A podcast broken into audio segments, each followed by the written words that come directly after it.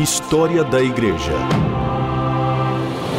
Uma visão panorâmica dos principais acontecimentos da origem da Igreja até os dias atuais.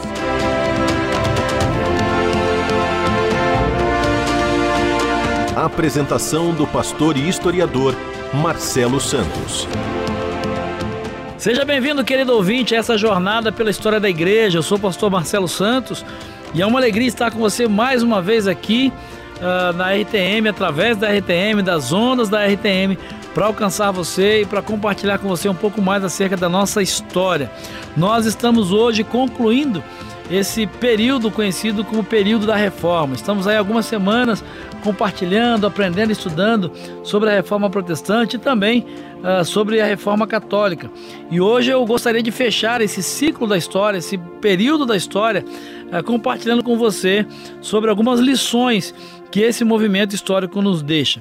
Uh, a gente precisa lembrar que as questões centrais da reforma, elas foram políticas, econômicas e teológicas, sendo obviamente que o principal, a questão principal é o aspecto teológico, foi o aspecto teológico.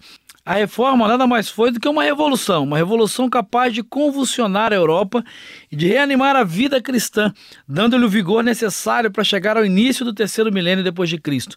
Quando se iniciou no século XVI, a Igreja Católica ainda lutava contra as heresias que haviam se originado na Idade Média, como a dos valdenses, por exemplo, eles eram confundidos com os lolados e com os hussitas, pois todos pregavam que a Bíblia era a única fonte de verdade, rejeitavam a tradição e a autoridade vindas de Roma e do papado e negavam-se a aceitar os sacramentos, exceto o batismo e a comunhão, e algumas doutrinas, como por exemplo o culto dos santos e a crença na existência do purgatório.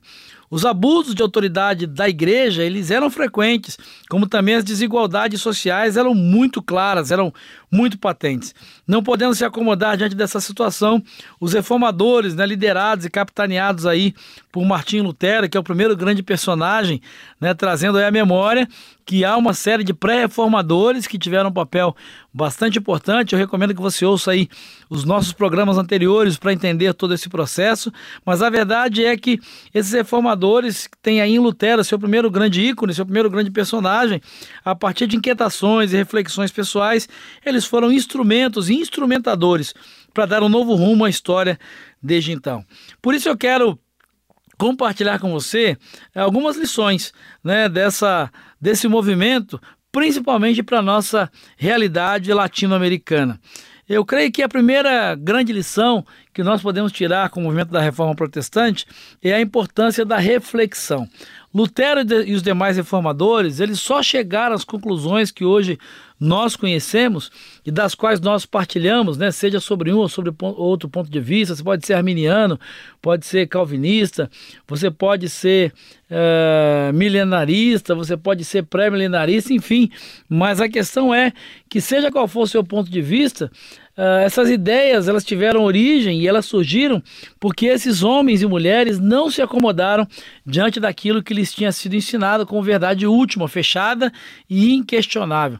O fato de terem acesso à revelação, à Bíblia, uh, o que na época era um privilégio só dos sacerdotes, é por isso que a reforma começa e é liderada por sacerdotes, por clérigos e por teólogos, porque eram eles que tinham acesso, e somente eles tinham acesso às Escrituras, e o fato de terem esse acesso os incentivou a buscar aprender a verdade nela contida, mesmo que isso implicasse em discordar da verdade dominante. História da Igreja. Personagens e processos históricos para compreender o presente a partir da experiência do passado. Bom, o ador dessas controvérsias se explica e dessa tensão e dessa, dessa luta pela busca da verdade uh, através dos reformadores, sobretudo pelo desejo intenso de servir à verdade, sendo fruto de inquietações pessoais com relação ao que criam e o que deveriam pregar. Prova disso é a forma como Lutero introduz as suas 95 teses. Ele diz o seguinte, abre aspas, movido pelo amor e pelo empenho em prol do esclarecimento da verdade, discutir-se-á em Wittenberg e a partir daí então ele vai desenvolver as suas uh, 95 teses. Ele deixa muito claro qual é a sua motivação, né? o esclarecimento da verdade, o amor pela verdade. As ideias religiosas dos reformadores elas são a expressão de realidades vividas e só manifestam seu sentido e importância quando vistas em relação à vida cristã e a dos seus autores. Por isso mesmo, nem todos os reformadores partilham da mesma convicção com relação a determinados temas, mas a gente não pode deixar de destacar, né, como afirmou Henry Stroll, que é um, um, um clássico, né, um, um historiador clássico, ele afirmou que a notável concordância de muitas das teses de todos os reformadores explica-se pela aspiração comum de não querer inventar coisa alguma e de reproduzir com toda a fidelidade e também com toda a plenitude possível os fatos e as consequências da revelação.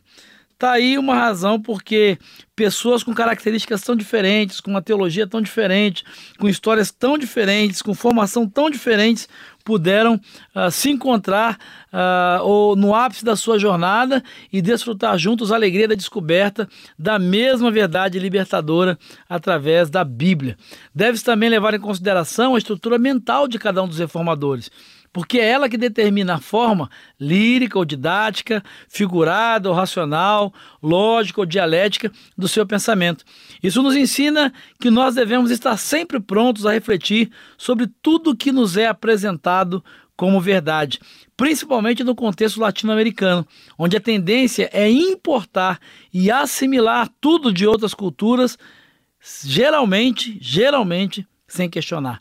Nós precisamos aprender a refletir sobre o que cremos, por que cremos e sobre o que este crer tem a ver conosco e como o mundo à nossa volta.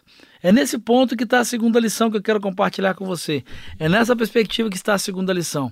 É sobre a importância da ação.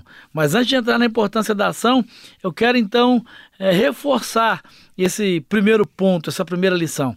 É, nós é, somos habituados a receber sem questionar.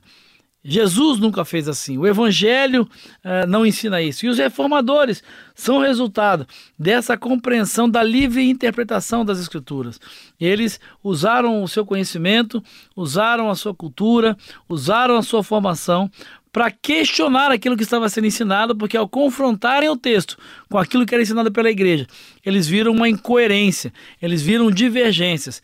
E isso não é de agora. Isso acontece desde o Novo Testamento. Se você procurar lá em Atos, você vai perceber que quando Paulo pregava, né, os habitantes de Bereia, eles olhavam e confirmavam no texto para ver se tudo que estava sendo ensinado pelo apóstolo Paulo realmente batia e estava alinhado com aquilo que estava nas escrituras, os conhecidos irmãos bereanos. E por conta disso, então, eles tinham uma prática de vida cristã coerente. E essa é a segunda lição que eu quero compartilhar com você da reforma. História da Igreja. A segunda lição, então, que nós tiramos desse movimento da reforma protestante, além da importância da reflexão, é a importância da ação. Se Lutero e os demais reformadores tivessem guardado para si o resultado das suas reflexões, importando-se mais com o preço a ser pago por suas ações do que com as possibilidades de mudança e de crescimento, provavelmente hoje não teríamos nada a comemorar, não teríamos nada para celebrar. Tanto Lutero como os demais transformaram a sua teologia em um instrumento de mudança, não só do aspecto religioso, mas também nas demais áreas da vida cotidiana. Sem dúvida, aconteceram erros, é óbvio, ah, são seres humanos, eram pessoas limitadas, seres humanos que tinham as suas limitações. E esses erros vão sempre acontecer. Mas, entretanto, afirmar isso do lado de cada história é muito cômodo. Afirmar isso hoje, da nossa perspectiva, é muito cômodo. É preciso avaliar e é preciso valorizar né, a contribuição, o papel e os escritos de cada um desses personagens dentro da perspectiva histórica e da limitação que cada um deles tinha.